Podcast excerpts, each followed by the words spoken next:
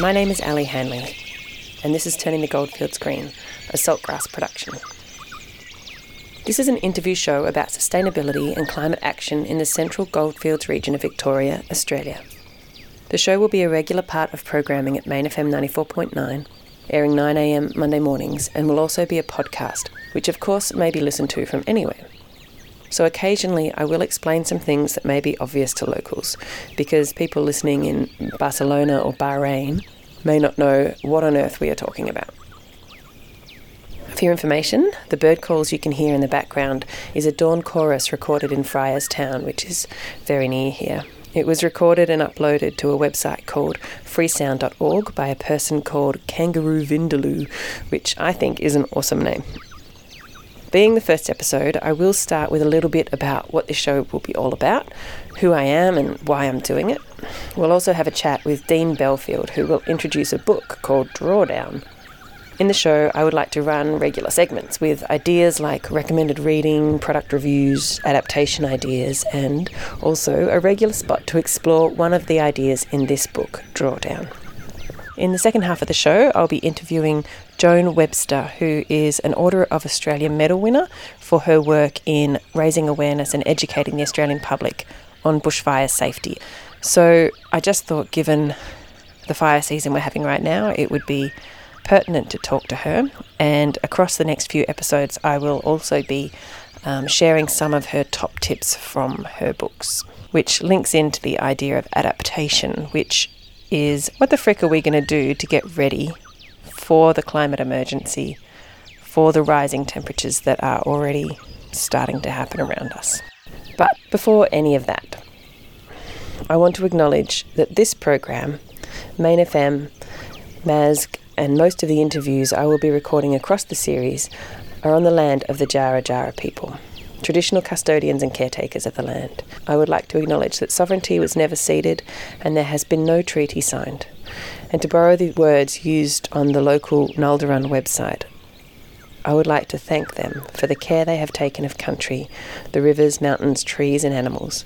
I would like to honour this country, the elders past and present, and most importantly, the young, proud Aboriginal people, as they are our leaders for tomorrow. The original idea for this program was to create an upbeat but informative program about what all the brilliant people and organisations of the Central Goldfields region of Victoria, Australia, are doing about climate change. And I guess that is still the plan. But it's really hard to stay positive when half of the country is on fire. This summer of 2019 20 has been disastrous, to say the least. It's only January, out here in the dry centre of Victoria, we're all very much aware of the fire season. And usually, honestly, it's only about now in mid January that we start to really watch our fire apps. The fires certainly should not be starting in November before summer has even officially begun. This is not normal. And I'm recording this on a day that has been grey with smoke all day. That pleasant smoky smell that usually means someone has lit their fireplace or is having a backyard bonfire is not so comforting today. I don't know where this thick haze of grey has come to us from. It may be Gippsland, it may be New South Wales. The smoke has reached New Zealand. It's travelling. In some ways, it doesn't actually matter which particular fire the smoke is from. Almost all of the states and territories are burning, and all of the fires represent the same thing. The lives of humans have been lost. The lives of millions of animals have been lost. Ecosystems and habitats have been destroyed, and it is as yet impossible to tell what effects that will have into the future biodiversity of our beautiful country. Forests that should not be burning, which have not evolved to burn like so much of the Australian bush has done, even those wet places are burning because they are no longer wet. We have suffered drought and now we suffer fires on a scale that we have never seen before. This won't happen every year, but it will happen more often in the years to come if we don't act on climate change right now. As much as some rail against it, it is impossible to deny that environmental mismanagement and climate change are playing out right before our eyes. Greta Thunberg recently posted on social media that she gets accused of being simplistic, too black and white. Her response to that is that this climate change problem is the most complicated challenge humanity has ever faced, but it is also simple. There are millions of ways to do it, but there is only one thing we actually have to do. We have to stop emitting carbon into the atmosphere and we have to do it quickly. And we have to draw down carbon, if at all possible, so that it's no longer in the atmosphere. We have to prevent the global average temperature rising 1.5 degrees above pre industrial levels. Most people in their 40s or younger have not experienced much weather at pre industrial levels. Our globe is already warmer. Australians are some of the highest emission producers per capita in the world, yet our leaders would have us think that we are so small in population that we don't count. How can we, who live lives of unimaginable luxury compared to so much of the world's population, think that we deserve not to be inconvenienced, that we can get out of it with a little bit of clever carbon accounting? We have a responsibility to lead the rest of the world in practice at all levels. We can lead in research, in education, at a federal level, and in small country towns like those we inhabit in central Victoria. I've been working at the Mount Alexander Sustainability Group, or MASG, for two years, and I still don't have my head around all the complexities of all the things that must happen to make this work. I am not a scientist or an engineer or a policymaker or an ecologist. I have a background in the arts and radio. I'm not an expert in anything much at all.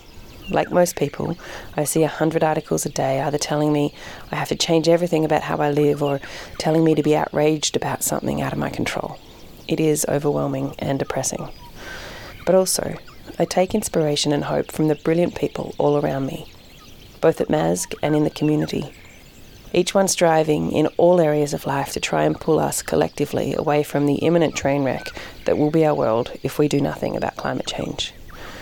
People are working on waste reduction and management, alternative energy generation, fossil fuel free transport options, sustainable housing and building methods, regenerative farming and localising food production, and how the bloody hell we can actually pull carbon out of the air. These are passionate, generous, selfless people who are largely volunteering their time and expertise to find alternative ways of running a business or run a service for the community like the Repair Cafe or Boomerang Bags. People who are protesting and petitioning or who have spent a lifetime working in industry and are now willing to apply their knowledge to our local sustainability projects. I, personally, am not perfect in my lifestyle choices, and I'm not interested in making anyone feel bad for the choices they make. I do, however, want to get better. And the only way to do that is to look at what other people are doing and try some of that out for myself. I want to learn and I want to know what people who are experts think about it all. So here we are. I, the not expert, will interview people who do know some things so that we can all learn. Every week for the next six months, I will talk to people who know about stuff. I'll be asking for input from you, the listener, what do you want to know about? What worries you the most? What do you think is not being spoken about enough? I am aware that many people are overwhelmed and increasingly either angry or depressed about the political mismanagement of the climate crisis. I'm not going to rant and focus on what is going so very wrong. We get enough of that on social media and in the news. What I want to hear are constructive, achievable steps forward. I want to learn about what will work locally. I want to learn about how to influence those in power. I want to learn about what will happen here as the climate changes and what we can do to start getting our small towns and homes ready for the changes that will come. That is, how do we adapt to the realities of climate change? These fires, these horrendous, massive, previously unseen in scale and scope fires, may at least be a wake up call for a nation that has been told to relax and keep on snoozing by the very people who ought to be leading us out of danger. Our political leaders have been grossly negligent in their duty to serve the country and protect us from a problem that has been warned against for decades. After working at MASG for a couple of years, I know that the answers are many and varied. No single answer will suffice. But we can learn from Indigenous wisdom and knowledge. We can learn from scientists, sociologists, psychologists, and economists. We can learn from farmers and engineers and politicians, and we can learn from menders and fixers, off grid renegades and urban planners. We can contemplate alternatives to our current societal systems democracy, capitalism, and consumerism. We can learn ways that are more akin to the ancient ways of our First Nations people where we consider ourselves not owners of the land but caretakers, where nature is not a resource to be plundered for gain, but a delicate, powerful, wondrous life system. of which we are only one small element. So, yeah, I'm going to try and keep things positive because we need to know where we're going. And personally, I find that learning about what solutions and answers people have come up with is much more motivating than always looking at how things are going so wrong. We don't have a choice but to work this out. And we have to work together. We have to find ways to help each other and the rest of the world through. Every effort is a drop of water in our global evaporative cooler, so to speak. So, if that's also what you want to learn, then stay tuned. Let's learn together.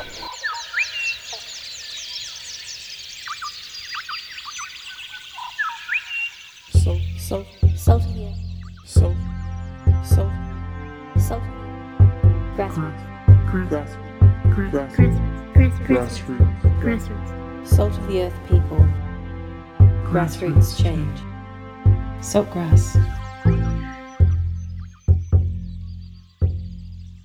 Listen to all episodes of Turning the Goldfields Green on saltgrass.podbean.com. Dean Belfield, you are a committee member of MASG and interested in regenerative agriculture, and you run a consulting, a management consultancy business for helping businesses go green. And you are a great fan of a book called Drawdown. And in the radio series uh, I'm producing right now, I, I'd love to have a segment where every week we explore one of the concepts of Drawdown. So, could you please introduce us to the book and explain a little bit about how it was created and um, what you've gotten from it? Yeah, Ali, that's a good question. Um, Drawdown is a an organisation, a not-for-profit organisation in the US, initiated by Paul Hawken. Paul is well known to many people in the environmental slash business space since his um, seminal book called The Ecology of Commerce, written in 1992, which even if you read it today, which I encourage people to do, you wouldn't know that it was written so long ago because it's completely relevant in almost every way. In fact, the, the call to arms that Paul talks about in 1992 is even more um, pertinent right now. So, over the, those ensuing years, Paul's written a number of other books, such as The Natural Capitalism, co authored that with Amory Lovins, a terrific book.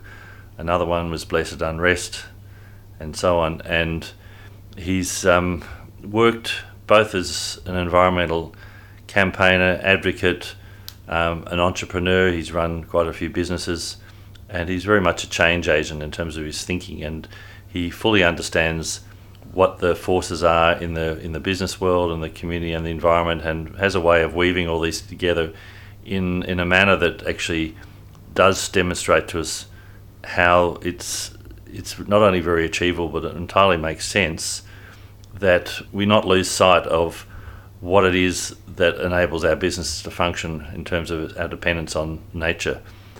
And when we talk about sustainability, uh, he's very much in that space, as as I've been for some decades now. And when people, he's very good at sh- communicating and um, shattering the paradigm, if you like, that the businesses and politicians alike have held for quite some time, and that is they say, well, we can't afford to adopt all these environmental practices because it's going to cost us. So this notion of a trade-off is either one or the other is um, it's almost like a sacred cow, but in fact he dismantles that quite quickly. One of the questions he asked is, "Show me a business case for unsustainability," and there simply is not one. And I've never heard a CFO or a business leader say that there is one or even demonstrate that. So it's a terrific response, that one, for people who are looking to equip themselves with an understanding of how to communicate to businesses.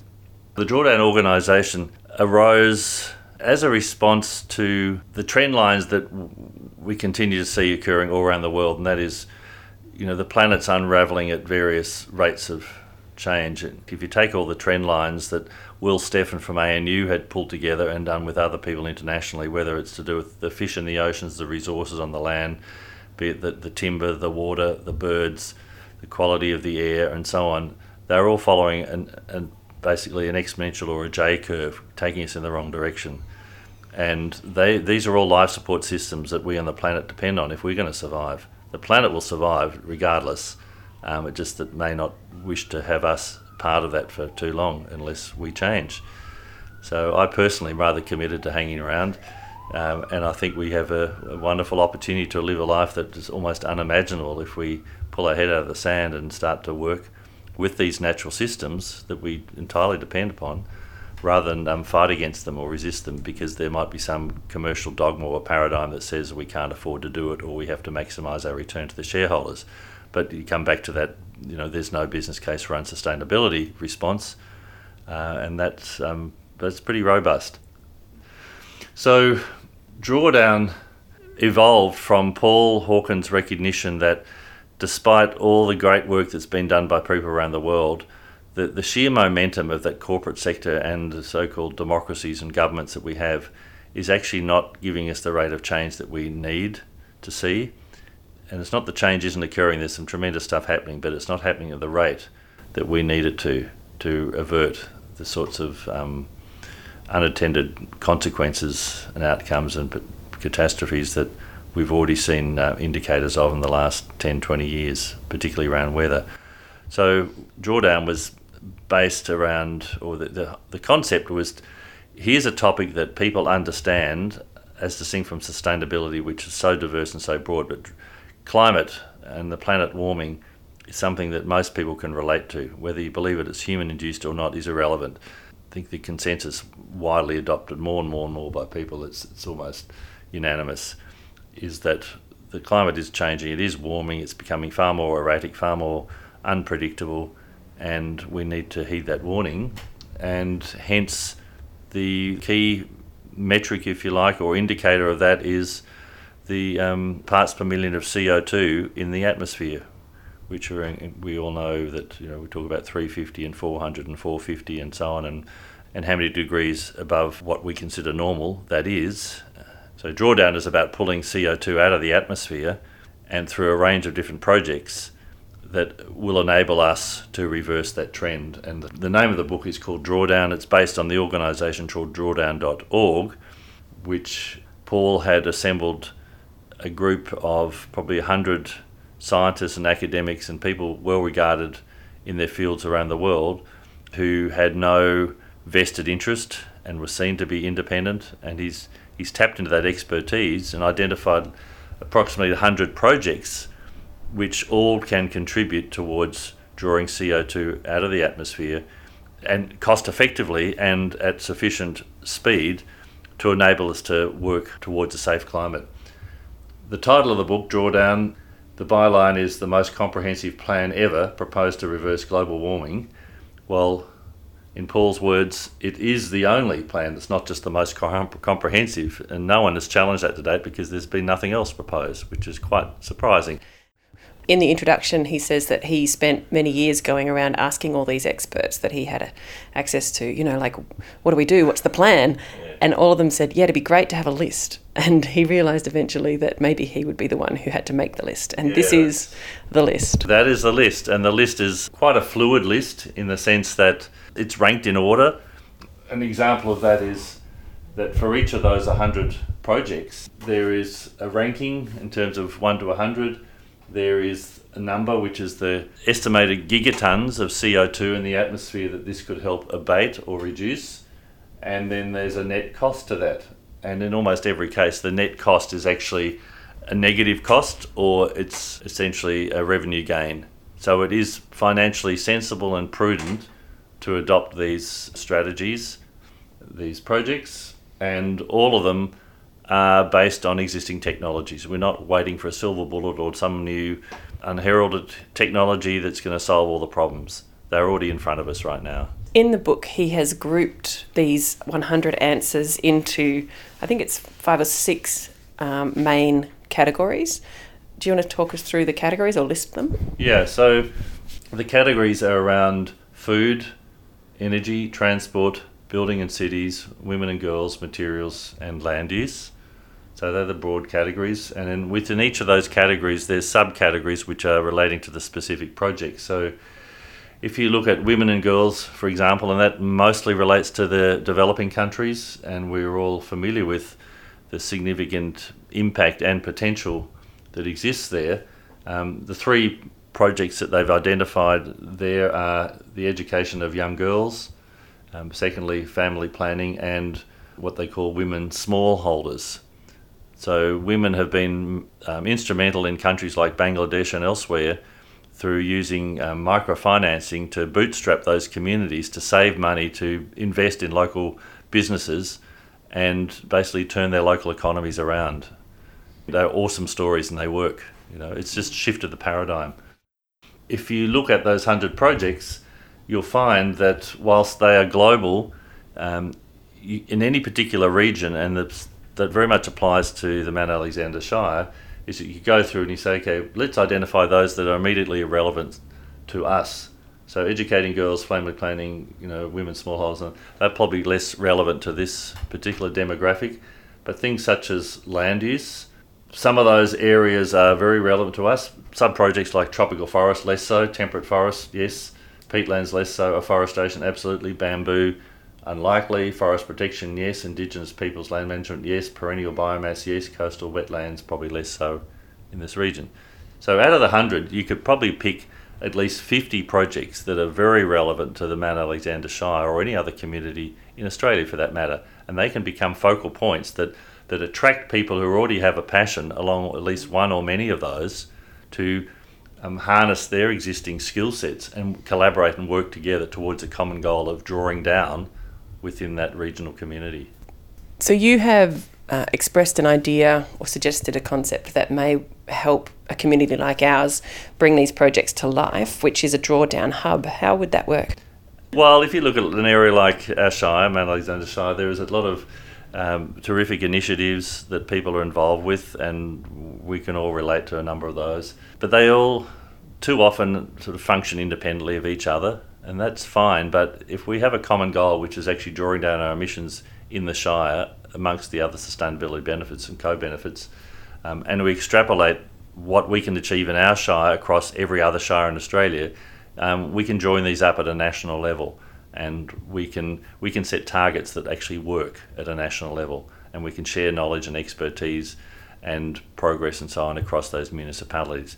Now each of those shires actually has the potential to establish its own drawdown hub and that hub doesn't have to be uh, like a new whole organisation or infrastructure or body. Um, it really is just bringing together those existing parties and identifying within those drawdown projects how they can collaborate and work together. So, what one group is doing with their project, which might be related to food and agriculture, can actually very much relate to, or they can see that there's a potential for collaboration with the people who buy the food in the community. You might not be in agriculture, but might be an important part. That is the consumers of that food, and, and also control the waste streams that flow from that food.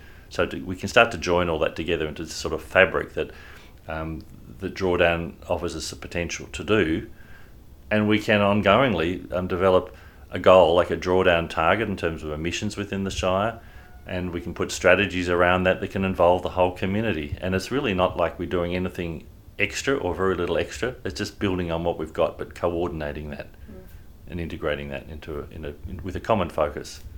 I'll look at the list here and I'll just mention some of the things that we know are existing or happening within the community. So, under energy, for example, wind turbines, solar farms, rooftop solar, so they're all relevant. Nuclear, probably not so, or geothermal, not so. Concentrated solar, there's some of that actually north of here, up at Bridgewater. Methane digesters, absolutely. Um, that's something MASG is looking at actually. Biomass, solar hot water, um, a bit of hydro up at Cairn Curran with untapped potential there at the moment. Cogeneration, waste to energy. What, sorry, what's co co energy? Cogeneration. Cogen- uh, cogeneration is essentially um, where you're using a gas to generate both heat and power, right? So the end end user needs electricity Yeah. on one hand, but they also need heat. Yeah. It's energy in a different form. So cogeneration allows us to take, for example, biogas and turn it into those useful energy. So the biodigester proposed by MASG for this community would serve that purpose? Yeah, yeah, that's aligned with it totally. Another one under energy, and this is just the energy category, which is one of the seven categories here, is um, microgrid. So we know that that's already been looked at, and Newstead are looking at, and others in the community are looking at. So straight away, just under that one category, probably 50% of those projects are relevant to us And already underway. and already underway. And similarly for materials, bioplastic, household recycling, industrial recycling, recycled paper, maybe alternative cement, and so on, water saving home. So 60% of those apply straight away under the materials topic. From a food point of view, I'll list some of those reduced food waste, plant rich diet, silvopasture, regenerative agriculture, conservation agriculture, tree intercropping, managed grazing, farmland restoration, multi strata agroforestry, composting, nutrient management, farmland irrigation, biochar. So that's 80% under the food category. The ones that wouldn't be included here might be around um, clean cook stoves, tropical staple trees, systems of rice, and so on. But 80% are relevant, and so on and so forth. So you, you could actually include everybody under one or more projects within a drawdown hub you do have the tremendous opportunity as part of bringing people together to involve the council and the local schools and the other institutions within the Shire who are significant in our lives, including the hospitals and so on.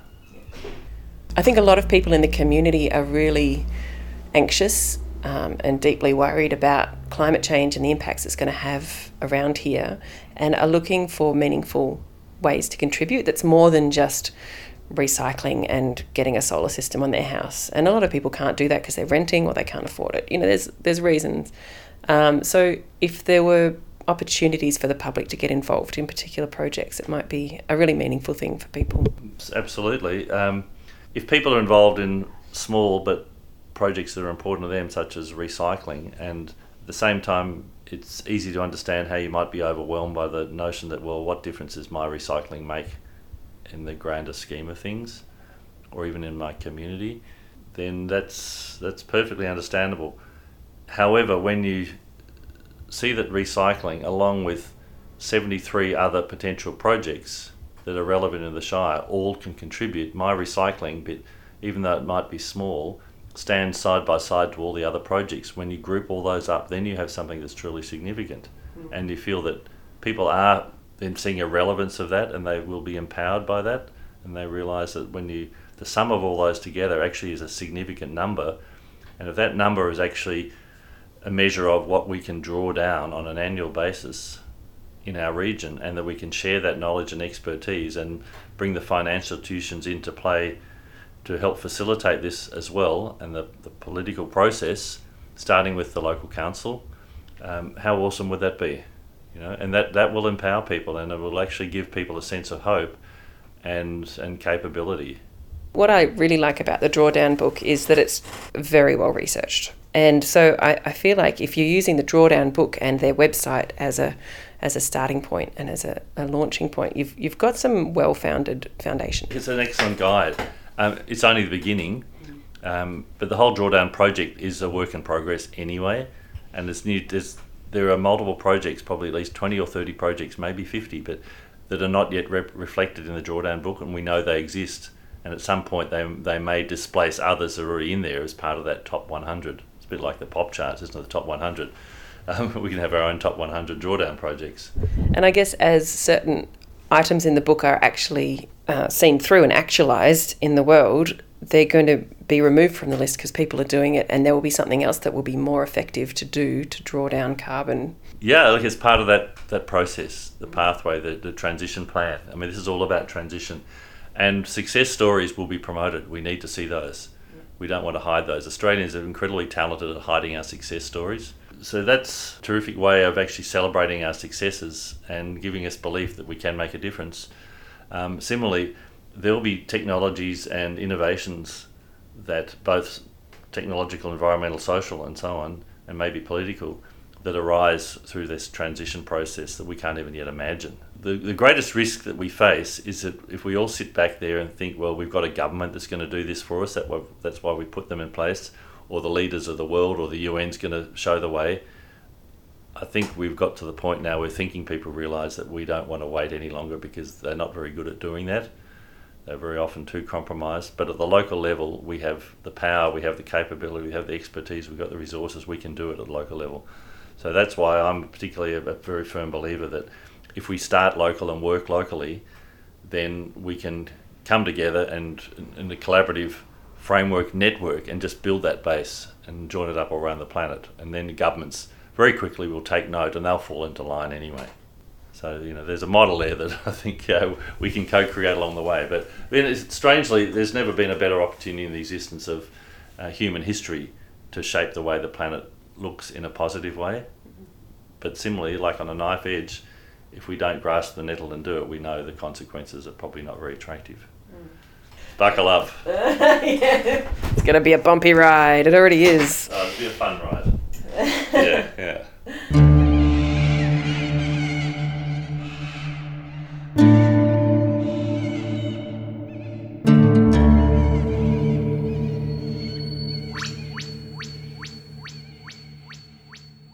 That was Dean Belfield talking about the book and organisation Drawdown. As mentioned in the interview, one feature of the book is that it ranks the topics from 1 to 100, with number 1 being that which will have the greatest benefit to our atmosphere if we were to follow through on it on a global level. And what is number 1, I hear you ask? Well, it fits with a segment I like to call.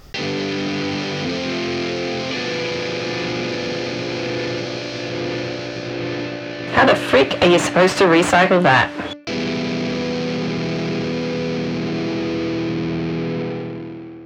The number one thing listed in the book Drawdown that will help mitigate climate change and stop our global temperatures rising 1.5 degrees above pre industrial levels is refrigeration and how we handle the gases at the end of the life of our refrigerated items. We all use them, and as the temperatures continue to rise, we will need them even more. Air conditioners, fridges, and freezers. They all use refrigerants, and at the end of their life in our homes and cars, they need to be disposed of very carefully. They can be safely degassed, but if not, then the gases that are in them are very harmful to the atmosphere. Back when the hole in the ozone layer was the big threat to the environment, remember that? People got together and created new rules about the particular gases used as refrigerants, banning specific ones and specifying ways to safely degas these items in general. As a global community, there was an astonishing display of how effectively and how quickly we can work together to change things if there is political will. Anyway, the point is that if you have air conditioners or fridges or freezers in your life, be bloody careful about what you do with it once it's no longer usable. If you have the means to drop them off to the local landfill or transfer stations, either in Castlemaine or Maldon, they will take them for $20.50 per item, or $17 in Eaglehawk. There are also private companies that will come to your house and pick up any of these items uh, for a fee, I'm assuming. So you could Google search people who will pick up fridges, air conditioners, or freezers and uh, see what you find. There is a really good website called recyclingnearyou.com.au. It's been put together by Planet Ark and it's basically a search engine for finding out where you can recycle various items near you.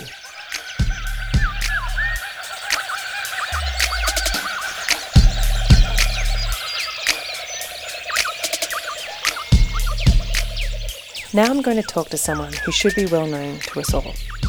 Joan Webster is an Order of Australia Medal winner for her lifelong work on increasing our safety during bushfires. She researched and wrote the complete bushfire safety book, first published in 1986. The book quickly became a guide for all Australians for whom the Ash Wednesday fires of 1983 was still a fresh wound. In 2012, she wrote an abbreviated version with some updated advice. This is the Bushfire Safety Tips, also now in its third edition. This summer has been an appalling fire season, as mentioned at the top of the episode. The topic is consuming people's news feeds, social media, and not to mention their minds and hearts. Even those not directly in the line of the fires are grieving for places they have visited, for friends and family who have been affected, or simply for the wildlife and ecosystems caught in the furnace. People around the world are donating and offering to sew pouches for injured wildlife. Australia has always been a nation that burns. But these fires are much earlier in the season than usual, and they are far more extensive in range, and they are burning a lot hotter. All of these things, unfortunately, have been anticipated as things that will happen in Australia as climate change takes place. And yes, we are seeing it already. As the global average temperature rises, we as a nation have to prepare for more seasons like this one. We have to try and make our towns more shady because summers are going to get hotter. These sorts of things are already being discussed and financed by the government. And it seems so strange to me that the government is funding adaptation while simultaneously denying that climate change is even a thing at the top level. Anyway, I thought it would be good to chat to Joan, who now lives in Castlemaine, find out a bit about her, and maybe pick up some bushfire safety tips along the way. You are widely acknowledged as uh, having done immaculate research to figure out the things that go into this book, and it's a great resource. What made you start on this journey of researching bushfire safety? Well, I'd been keen on safety things of all types uh, from a young age. I, and when I became a journalist, I used to write about, because I lived near Warrandyte, which was a, a very dangerous area at that time in the 1960s. And the Shire formed a civil defence for bushfire. The Doncaster Templestowe Civil Defence for Bushfire was the first in Australia, probably first in the world. And I was a foundation member of that, of which I honed a lot of my ideas, particularly about the evacuate or stay that wasn't the beginning of my interest, but it was the refining of it. I'd been at authorities for years, basically from 64, I think, to put out more information to the public because the authorities had practically nothing. By 83, when it was Ash Wednesday, the CFA had a little book called uh, Summer Peril, but it was mainly aimed at people on the land. Mm. And it was very good as far as it went. The other states had nothing. New South Wales had um, an A4 flyer. And the day before Ash Wednesday, I went into John Cain and I said, You must put out more information for the public because something's going to happen. And of course, it did the next day. Well, my daughter, Catherine Seppings, she's a graphic artist, and she lived in Hume right in the Dandenongs in an old rented farmhouse with animals and everything falling down. And we talked about bushfire safety all that summer and what could she do and so forth. And on that terrible day, I said, they, they have to put out more information. And she said, They're not going to do it, Mum, you're going to have to do it yourself. Well, I was in a pretty poor state of health. I really could only get out one newspaper article a week. I said, can't write a book. And then I knew I, I had to try. So I did. I gathered everything that there was from the authorities, found they contradicted each other and contradicted themselves within themselves, and just set to to sort it out. But I got the blessing of the CFA chief, who was then Ron Orchard, and said I must have every word verified, every draft, and they appointed senior officers to do that. Of course, it was all typing, typing and, and self-addressed envelopes. So I did that with every every authority involved, whether it was building, agriculture, or what, so that I knew it would all be right. So it took me three and a half years, and then I got it, and it has become the definitive work. That was called then the Complete Australian Bushfire Book. But when the third edition came out in 2000, we changed it to the Complete Bushfire Safety Book. And what's your background as a journalist? What were you focusing on as a journalist back then? Oh, everything. Well, I didn't start off as a journalist. I started off very young as a poet, then writing satire and lyrics for radio, stage, and television. And because we built in a newly developing suburb, which was East Doncaster then, surrounded by grassy paddocks and the only house in the street and so on, I'd be nagging the council, this needs doing, that needs doing, and writing, writing to them because I could write, I could always write. Eventually, the local paper said, You know what's going on, you can take photos, you can write, will you be our news correspondent? For two cents a published line and five dollars a photo. so, yes, so I set two and um, turned my creative juices into, into the more straightened journalistic and was soon winning awards and so on. And so, it, because I had a column as well as reporting, I was able to write on all sorts of. It was a bushfire was one of the things I wrote on, I, all sorts of things, you name it. I had the driving license test laws changed because you could go through a red light and still get your license. And it took me seven years to get the documentation for that. So I did all sorts of fixing up things. Is this how you've received the Order of Australia commendation? for for my bushfire safety work, yes, yes, I did. Yes, But you've obviously always had um, the community um, benefit in mind. I have always. Yes, I right back. You know, as a girl guide and be prepared and very keen on doing my good deed for the day. So, what's the two books now that you've got? And I understand it's being published again by the CSIRO because it's currently under so much demand for people to get a copy. That's right. Yes, that's the essential bushfire t- safety tips. That's the ready reference to the big, in-depth, complete book. And I did it, did the tips in dot point one liners to make it easy, very easy access on any. And a lot of people have them both, and because the in-depth gives you a lot more information about a lot more different aspects and so on, goes into the history and all sorts of things, and it's full of anecdotes and illustrations. Um, whereas the tips is, is very factual. This is the dangerous thing to do. This is the safe thing, and so on and so on. So, you can get the book at both books at the local Castlemaine Library and, and various other libraries, I'm sure. Yes, the Stonemans have always had them.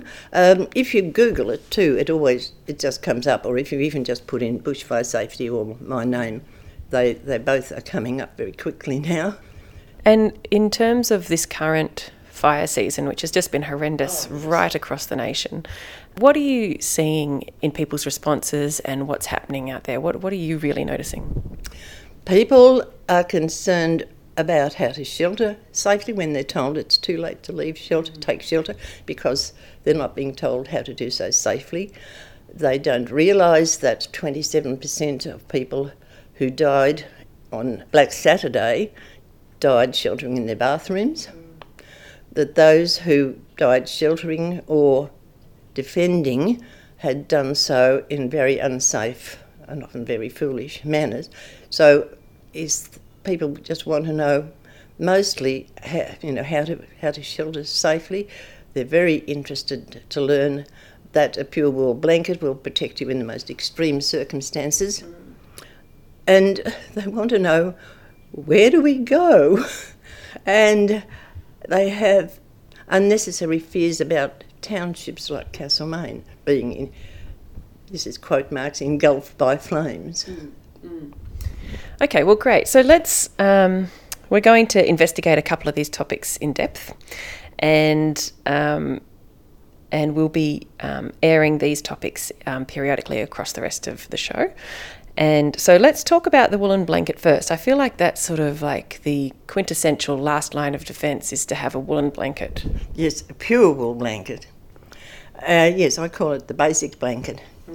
It must be pure wool. If there's any synthetic in it, it loses its efficiency. There was a case in, I think it was 1997, campers, they had blankets with them. Uh, they lay down in a ditch and put the blankets over them. One was a pure wool and he survived, the other had synthetic in it and he died. And so, may I ask, um, the difference is how much the heat penetrates and the synthetics melt and become a problem? Synthetic melts and becomes a problem, yes. People also have the wrong idea that you have to wet the blanket. But if you wet it, that takes away the natural properties of pure wool uh, that embers landing on it self extinguish. But you- You can wet a little bit across your nose, it helps you to breathe a bit more freely. But pure wool does breathe.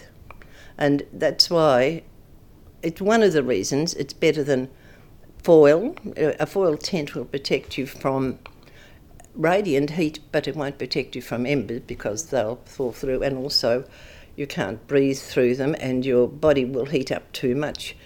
You, people's bodies heating up too much will cause heat stroke, and that's another big factor that comes in. But pure pure wool, it breathes, and look in most dire circumstances.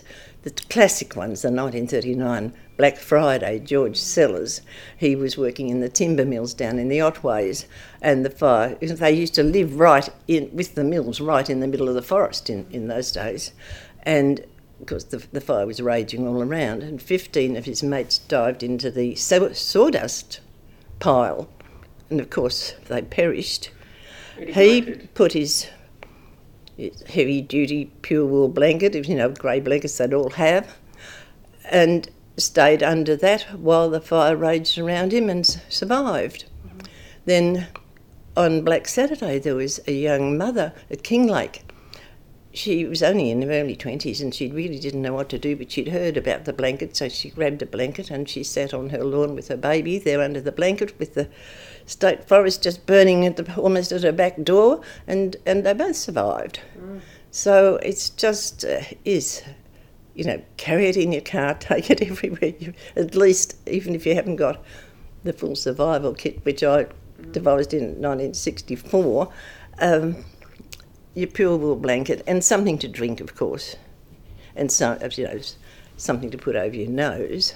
If you've got your blanket, that's over your nose, but So, does it matter what sort of wool? Because a lot of people might have a cashmere woolen blanket. Oh, that won't be strong enough. It needs to be heavy duty. The more heavy duty, um, like the old grey army blankets and that sort of thing, which you can get at disposal stores. Yeah. And um, yes, so the more heavy duty, the more protection you get. I think the light cashmere ones, I wouldn't trust that. And- and too, the, the weave's too loose, really. And I imagine uh, it needs to be large enough to wrap completely around you so it almost becomes like a hood or a tent around you. Yes, it needs to be a big one. I was lucky years and years ago. I got one at the op, at an op shop. It's really one and a half double blankets sewn together, and it's marvellous. So it's always with me.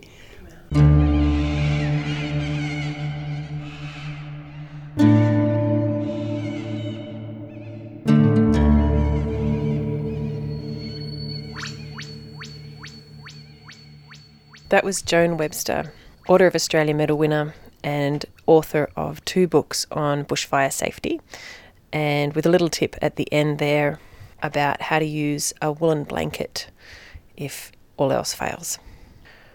That's the end of our show today. Uh, thank you for listening.